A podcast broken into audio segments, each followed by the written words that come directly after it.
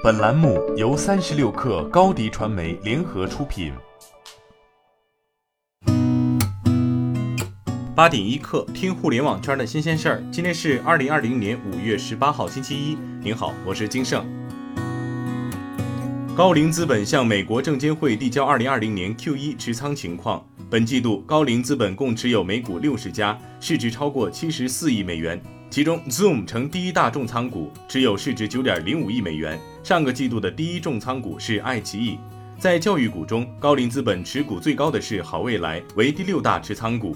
在上季度减持二百七十六点二三万股后，本季度再度减持三百九十五点九七万股，两次减仓比例超过百分之五十。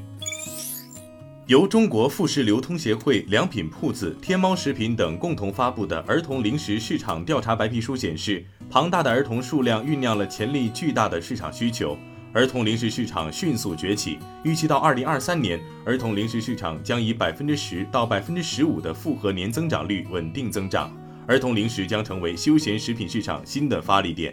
二零一九年，休闲零食市场规模高达五千七百一十三亿元，且随着生活水平的提高，年增长率维持在百分之六以上。二零二零年，零食市场规模有望突破六千亿元。故宫旗下品牌故宫文具将正式入驻拼多多，开设旗舰店。同时，在五月十五号至十八号。拼多多还将集合故宫文具、中国国家图书馆、天坛、秦始皇兵马俑等六家店铺，联合打造“国潮上新，文物出道”专题活动。供应链消息人士透露，新款 iPhone SE 将扛起今年苹果手机整体出货量，而这款手机未来会持续降价，从而获得更多的市场份额。通过对新款 iPhone SE 拆解分析后，这款新机的 Boom 成本不会超过一千五百元，也就是说，它的成本不会超过售价的一半。而苹果的毛利应该保持在百分之二十左右。今年第一季度，欧洲乘用车整体销量下降了百分之五十二点九，电动汽车注册量增长了百分之五十七点四，占欧洲汽车注册总量的百分之四点三。欧洲汽车工业协会表示，整体需求下降的原因是受新冠疫情影响，许多展厅被关闭，汽车销量也因此大幅下降。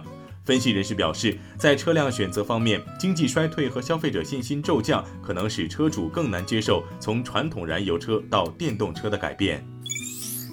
迪士尼宣布，美国部分旗下机构将于当地时间五月二十七号重新开业，目前相关场所关停已数周。最新政策要求游客必须佩戴口罩或遮掩口鼻。迪士尼宣布，他们还将对游客进行入园前的体温进行检测，并采取限流、社交隔离等政策。当地时间十六号晚，德国足球甲级联赛正式回归，成为欧洲五大足球联赛中最早复赛的联赛。德甲率先重启，受到史无前例的关注，包括多特蒙德对阵沙尔克零四的德比大战在内的多场比赛，同时在空场无观众情况下进行。世界各地的体育频道竞相转播，德国本地卫星电视更是免费供用户观看。如果试水成功，其他联赛也将纷纷效仿。而一旦引发新一波疫情，全球体坛恐怕还需要继续探索新的解决方案。今天咱们就先聊到这儿。编辑：彦东，我是金盛。八点一刻，咱们明天见。